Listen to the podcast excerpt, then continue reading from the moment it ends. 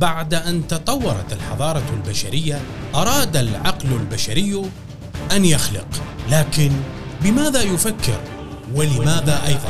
يريد أن يصنع له أنيس. لا يخطئ لا يكذب لا ينافق. يشخص ويعالج بعض الأمور. لكن كيف؟ سأتحدث إليكم اليوم عن أطور وأصغر ما توصلت إليه الحضارة البشرية. في صناعة الروبوتات التي من الممكن هي من ستحكم هذا العالم. وانتبه هذا الفيديو سيثير كثيرا من التساؤلات في رأسك. حلقتنا اليوم هي روبوتات من عالم آخر.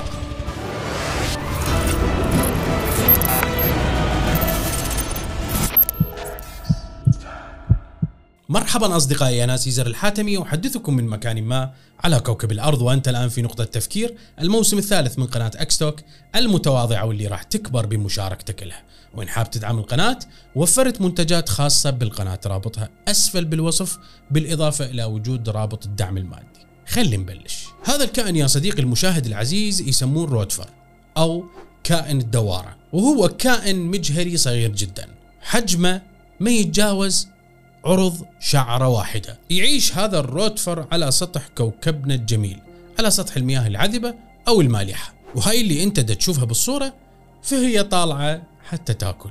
مثل ما أنت تطلع للمطاعم وتروح تاكل. نفس المبدأ. طلع هذا الكائن الصغير يصطاد وياكل ويمارس حياته الاعتيادية. لكن المشكلة يا صديقي المشاهد العزيز إنه هذا الكائن عالمه ما يتجاوز قطرة ماء واحدة. لكن هذا الكائن اللطيف يروي لنا شيء عظيم للغاية والبشر بطبيعتهم من يشاهدون فد شيء مدهش يحبون أن يعملون أو يصنعون نفس هذا الشيء المدهش. وكأن المخلوقات المدهشة دائما تحمل رسالة إلى الإنسان وتقول له هل يمكنك أن تصنع شيء بمثلي أو بحجمي؟ وبنفس الوقت أيضا يا حبيبي هو هذا فضول الإنسان. وطموحها في نفس الوقت. يعني الإنسان افتهم هاي الرسالة وراوده سؤال في نفس الوقت. السؤال يقول أنه هل بإمكان الإنسان أن يبني آلة بمثل هذا الحجم؟ ويجب أن تكون هذه الآلة هي آلة فعالة ومعقدة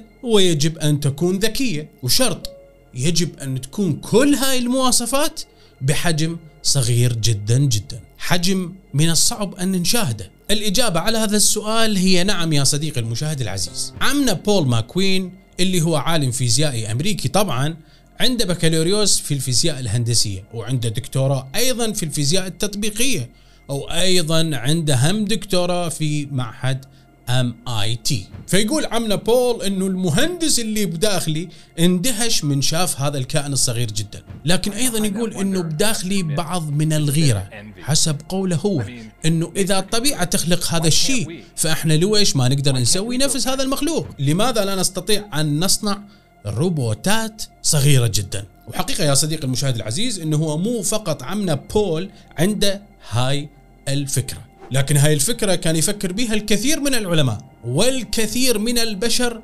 باختلاف العصور اللي عاشتها البشرية. لكن في السنين القليلة جدا العلماء ركزوا على بناء روبوتات صغيرة جدا لدرجة إنها لا ترى. وإجت جامعة كورنيل وجامعة بنسلفانيا وطلعوا ال tiny robot الروبوت الصغير جدا جدا. لكن كيف هاي الجامعتين وكوادرها صنعوا هذا الروبوت الصغير؟ شوف صديقي المشاهد كان بالبداية عندهم هدف واحد اللي هو صناعة روبوت صغير.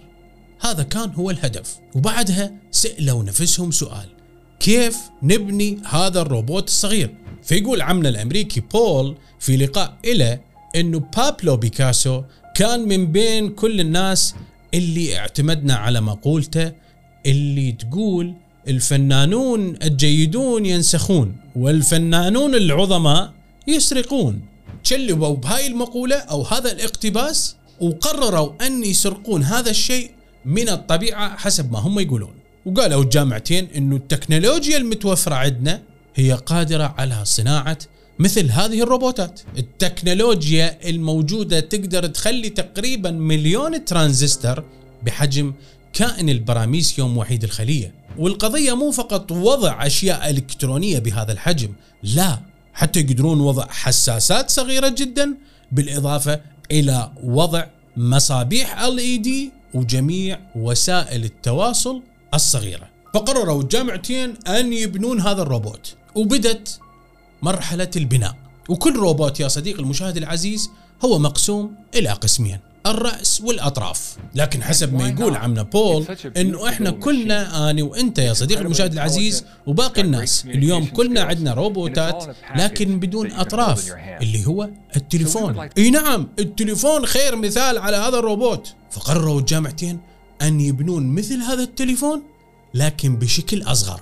توقع حجمه 25 um يعني أصغر ب 10000 مرة من تليفوناتنا. وسموا هذا الروبوت OWiC أو دبليو اي سي والجزء العلوي من OWiC توجد بخلايا شمسية اللي تضيء الروبوت وهاي الخلايا الشمسية تنشط الخلية اللي بالوسط حتى يعمل واللي باستطاعتها أن تشغل ضوء LED رفيع ودقيق جدا اللي يلمض واللي يمكن من خلال هاي الومضات أن نتواصل مع هذا الروبوت OWiC الصغير جدا. إحنا نتواصل وياه بهاي الطريقة. ونفس عمنا بول يقول إنه هاي القطعة المعدنية لو نقربها نلقى صورة نصب لينكولن ولو نقرب أكثر راح نلقى الروبوت اوك فعلا روبوت صغير للغاية.